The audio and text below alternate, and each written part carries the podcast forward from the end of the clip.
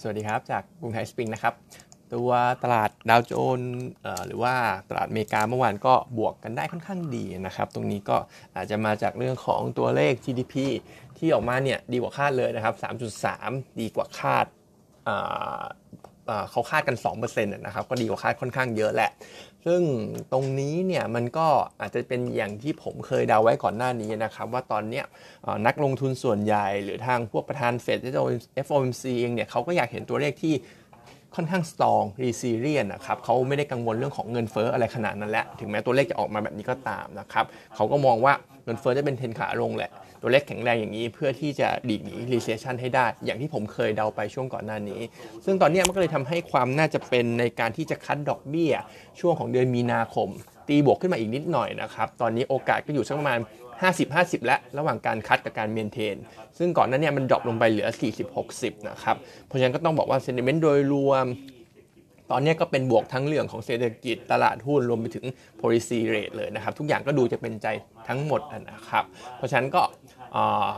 เดี๋ยวจริงเนี่ยแต่ว่าก็ไม่อยากให้ไปถึงขนาด bullish dovish อะไรมากจนเกินไปนะครับ เพราะว่าก็คงต้องรอตัวเลข PCE ก่อนอีกตัวหนึ่งนะครับ ว่ามัน confirm เรื่องของเงินเฟ้อขาลงหรือเปล่า แต่ทั้งนี้ทั้งนั้นเนี่ย s t a t i s เราเนี่ยเขาก็มองว่าตัวเลขเศรษฐกิจที่ออกมาแบบนี้ ยังดูจะร้อนแรงเกินไปนะครับ เพราะว่าในอดีตที่ผ่านมาเนี่ยเวลาจะมีการ cut ดอกเบี้ยเนี่ยเราต้องเห็นตัวของ nominal GDP เนี่ยลดต่ำลงมา กว่าตัวของอ่า policy rate ของทางเฟดนะครับ ซึ่งปัจจุบันเนี่ยตัว nominal GDP หรือว่าตัว GDP บวกกับเงินเฟ้อเนี่ยมันยังสูงกว่าตัวเรทอยู่ เพราะฉะนั้นอ่าทาง statistics ของเราเองเนี่ยก็ยังมองว่าตัวเลขเศรษฐกิจแข็งแกร่งอย่างนี้เนี่ยอาจจะเป็นเทรนด์ higher for longer อ่ามากกว่าที่จะมีการคัดดอกเบี้ยนะครับอื่นๆนะครับก็ไปดูราคาลิเธียมนิดนึงนะครับ ปรับตัวลงมา ต่ำสุดในรอบ 3 ปีได้มั้งครับ แล้วก็ก่อนหน้านี้มันเคยขึ้นไปไฮในช่วงของปี 2021-2022 นะครับ ตรงเนี้ย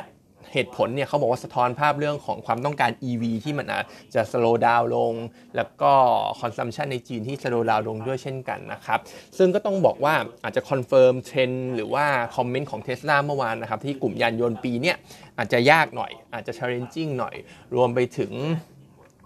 ความต้องการใน segment EV ด้วย แล้วก็การแข่งขันก็น่าจะยังค่อนข้างสูง ซึ่งอย่างที่ผมบอก implication เมื่อวานนะครับ เพราะฉะนั้นเนี่ยเรื่องของการแข่งขันราคารถมือ 2 หรือว่า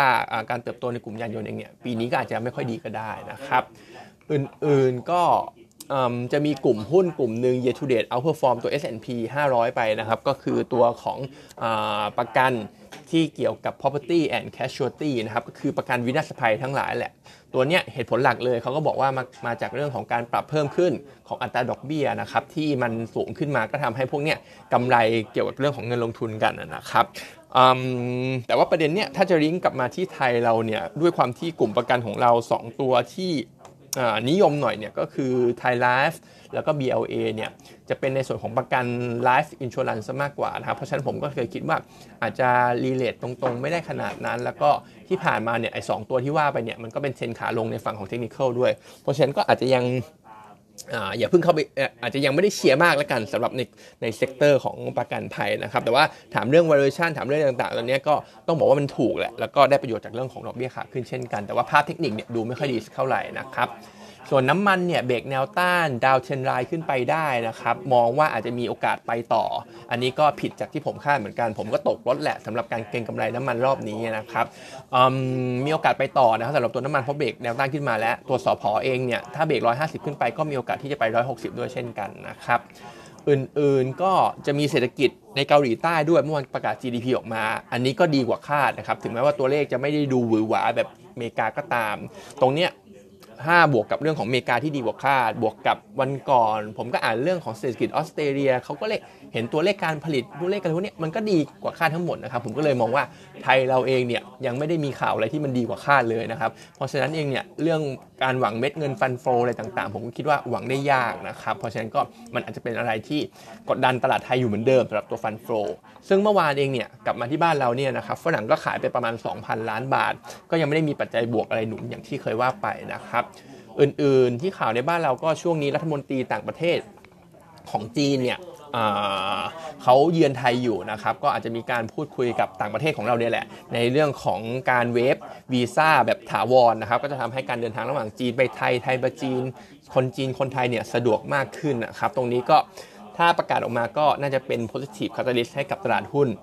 ในส่วนของ sector tourism บ้านเราได้ แล้วก็อีกเรื่องหนึ่งเนี่ยสมาคมธุรกิจการท่องเที่ยวไทยเราก็มองว่าช่วงตรุษจีนเดี๋ยวจะมีนักท่องเที่ยวไทยเข้ามาอ่าโทษครับนักท่องเที่ยวจีนเข้ามาวันละประมาณ 20,000ถึง25,000 ด้วย ซึ่งมากกว่าช่วงปกติต้นปีเนี่ยต้นปีมันสักประมาณ 1 3ื่นถึงหมื่นนะครับเพราะฉะนั้นก็ขึ้นมาหลักหมื่นคนเลยเพราะฉะนั้นถ้าทำได้จริงก็ถือว่าเป็นเรื่องที่ดีนะครับเพราะฉะนั้นกลุ่มท่องเที่ยวเนี่ยช่วงนี้ก็อาจจะเริ่มเริ่มมีข่าวดีเข้ามาเรื่อยๆแล้วแต่ก็ต้องบอกว่าโดยรวมเนี่ย ก็ต้อง cautious ไว้นะครับ เพราะว่าจีนเนี่ยยังยังอาจจะเป็นอะไรที่เป็น negative surprise ได้อยู่นะครับ วันนี้ก็มีเท่านี้นะครับ